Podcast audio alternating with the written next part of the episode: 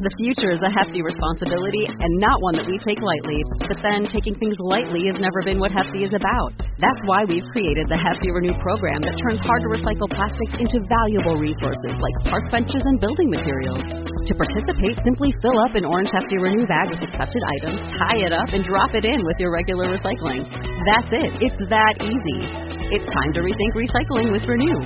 Particular valued resources may vary by geography. More info available at heftyrenew.com. In the summer of 2012, Lisa Knight was a 29 year old mother of four, and her life was in a difficult place. Addiction and her struggle to get clean and stay clean weighed on her. She'd been battling her demons since she was a teenager. The petite green eyed blonde was trying to get things right, to get herself back to center, to make sure that her children, who she did not have custody of, were taken care of. It was June 8th when she last spoke with a friend. It was 10:30 at night. Lisa was tearful, asking her friend to pick her up.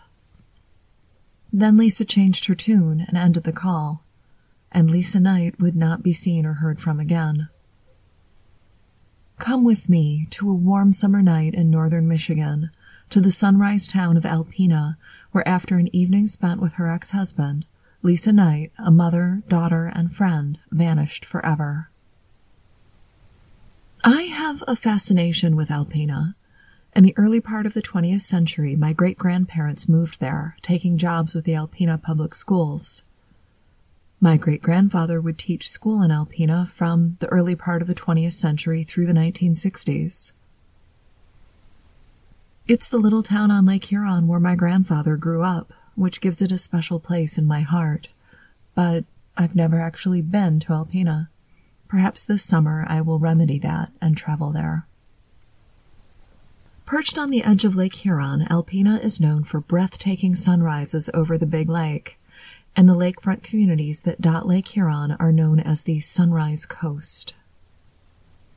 Alpena is a tourist town. Visitors flock to the area for lake access, fishing, hunting, boating, hiking, and all the amazing outdoor activities Michigan has to offer.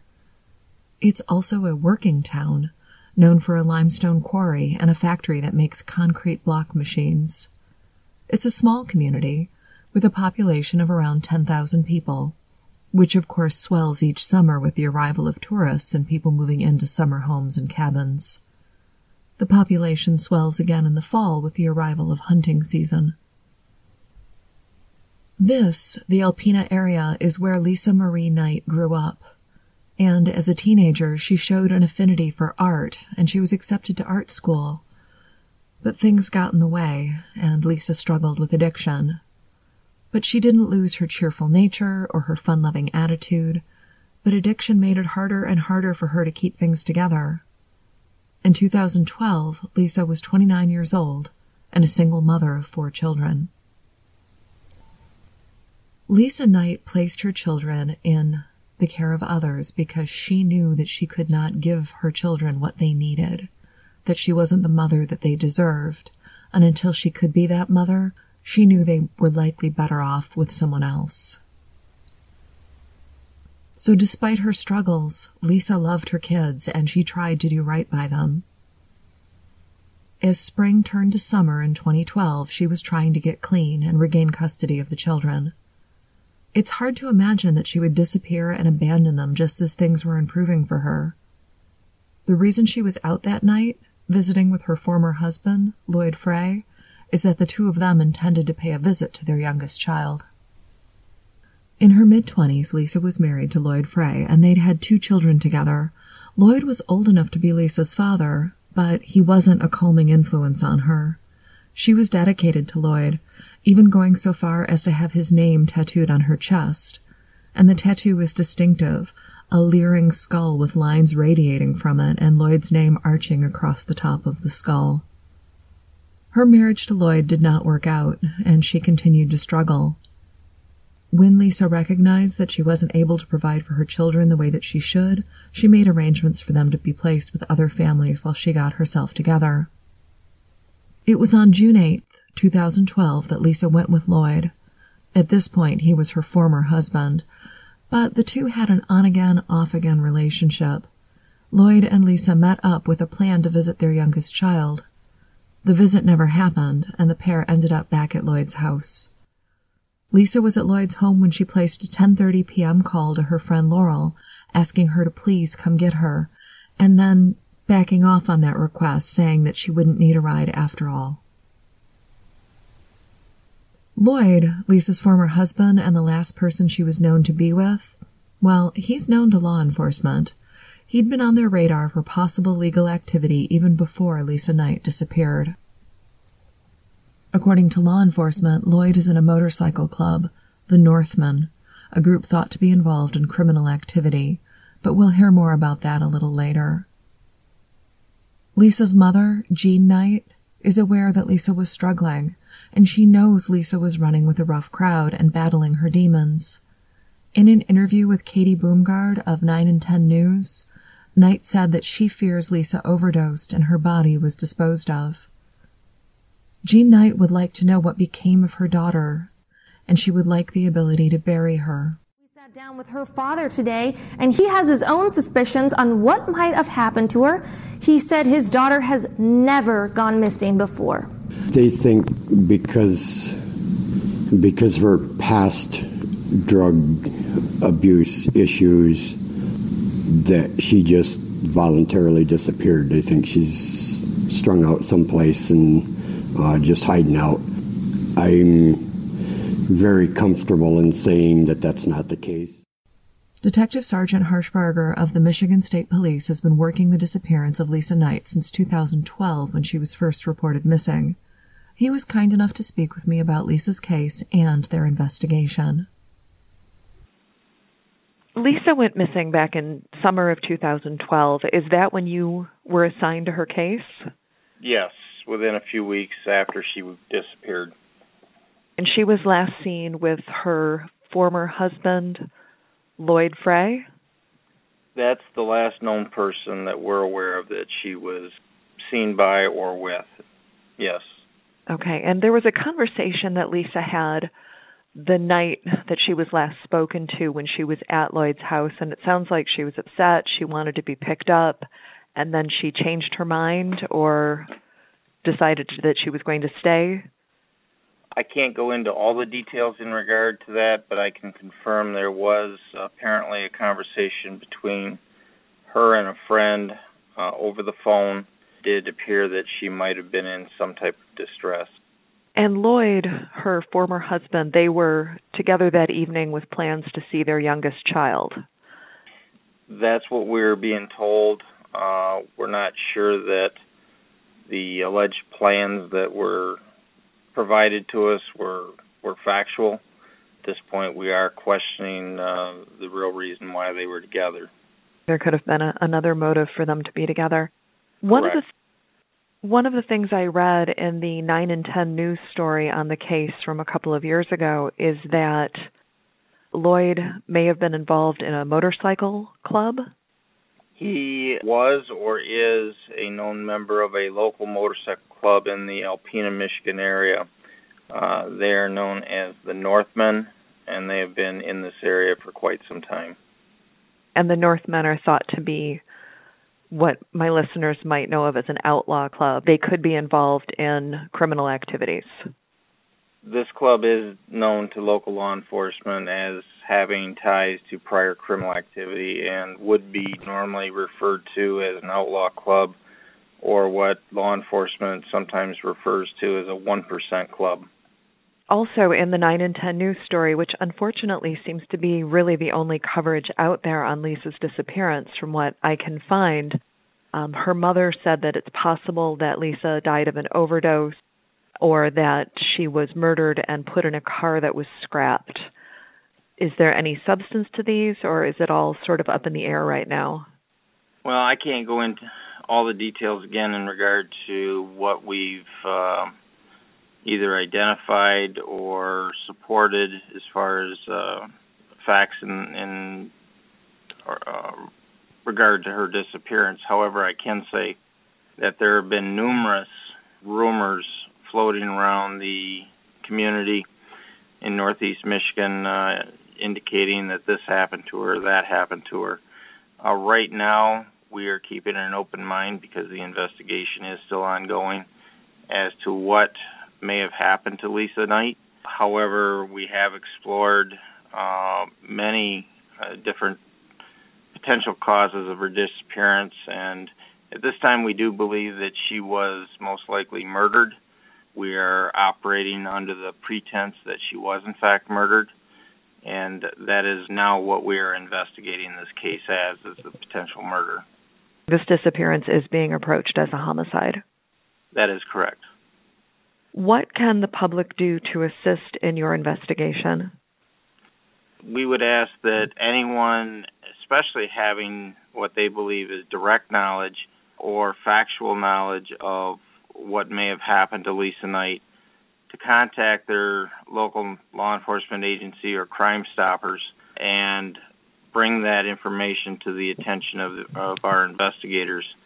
Again, we have a number of state police detectives that are investigating her disappearance. We will continue to investigate her her disappearance and likely homicide until such time that we feel we have properly identified what happened to her, and if in fact it is uh, the result of a homicide, that we have those people uh, who are involved in custody and under prosecution. In researching her case, I saw that her information, including her DNA and fingerprints, are on file in NamUs. Yes. So if remains were to be discovered, they could be matched to Lisa. Yes, they could. Is there anything else about her case that you would like to put out there or that I didn't ask you? Lisa's activities uh, at the time of her disappearance have led some people in our area to believe that you know, she was a person that, uh, as I hate to refer to it, had maybe something coming to her, lived a lifestyle that caused her her demise or disappearance. And I would just like to inform uh, everyone in our community or anyone listening to your podcast that no one deserves to be the victim of a homicide, regardless of their lifestyle. Those individuals may have made poor choices and may have put themselves in a position where they could be easily victimized. However, they are still someone's daughter, mother, sister, uh, or other relation or friend, and no one has the right to take another person's life.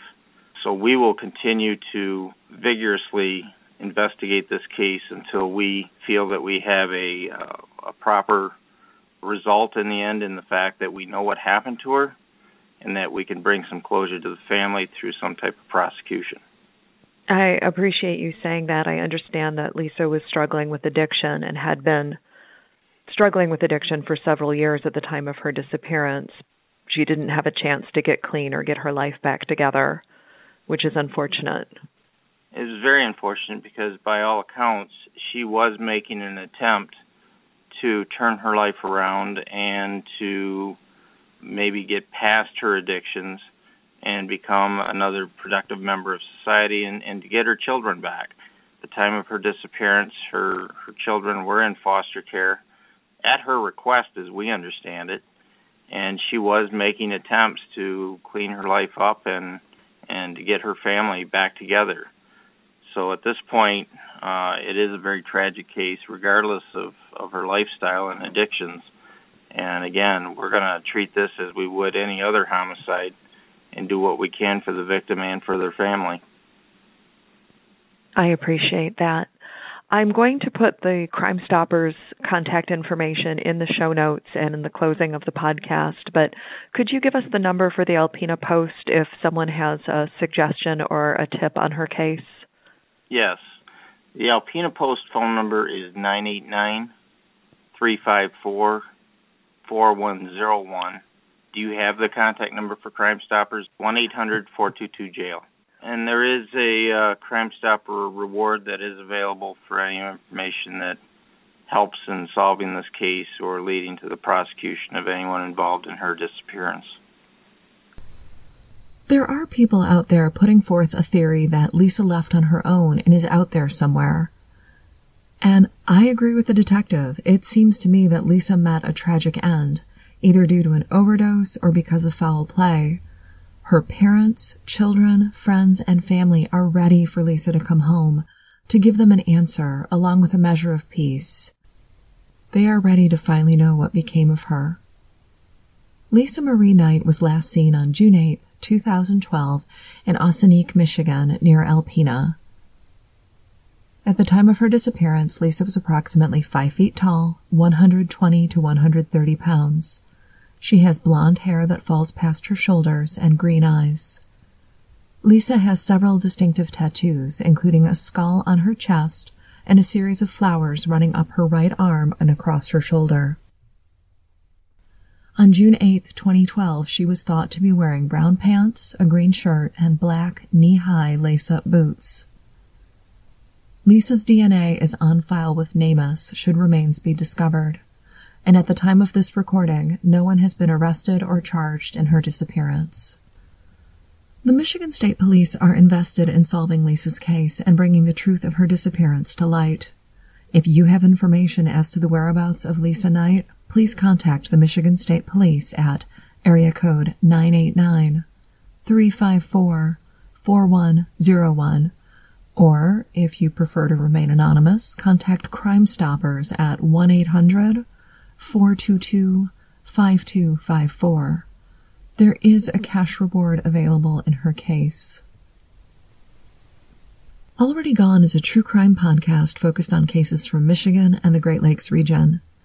If you would like more information on the topics discussed here, including a look at some of our sources, please visit our website at www.alreadygonepodcast.com.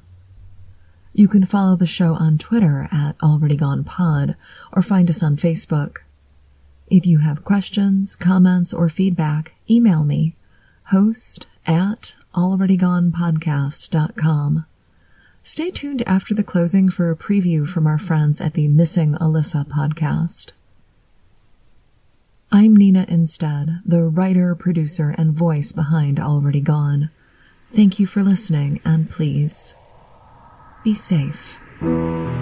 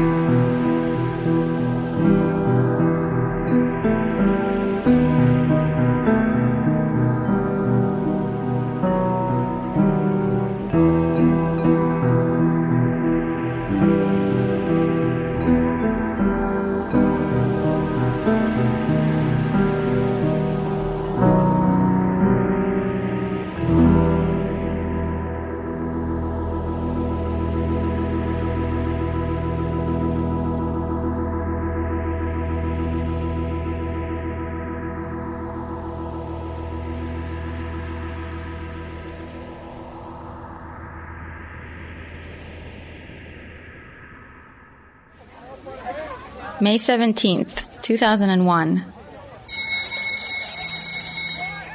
It's Alyssa Turney's last day of her junior year. She gets picked up by her dad.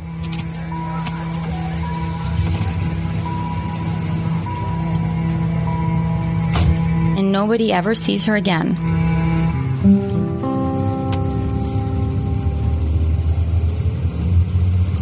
We drove back to the house, got inside, went right to her room. Um, her backpack was dumped all over the ground. And then I had found the note and her cell phone.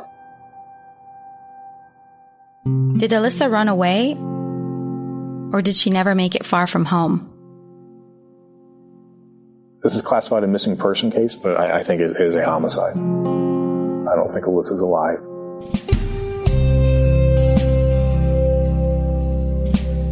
Hi, I'm Ottavia Zappala, and this is my podcast, Missing Alyssa. My personal quest to find the truth behind a 17 year old girl's disappearance that happened over 15 years ago in Phoenix, Arizona.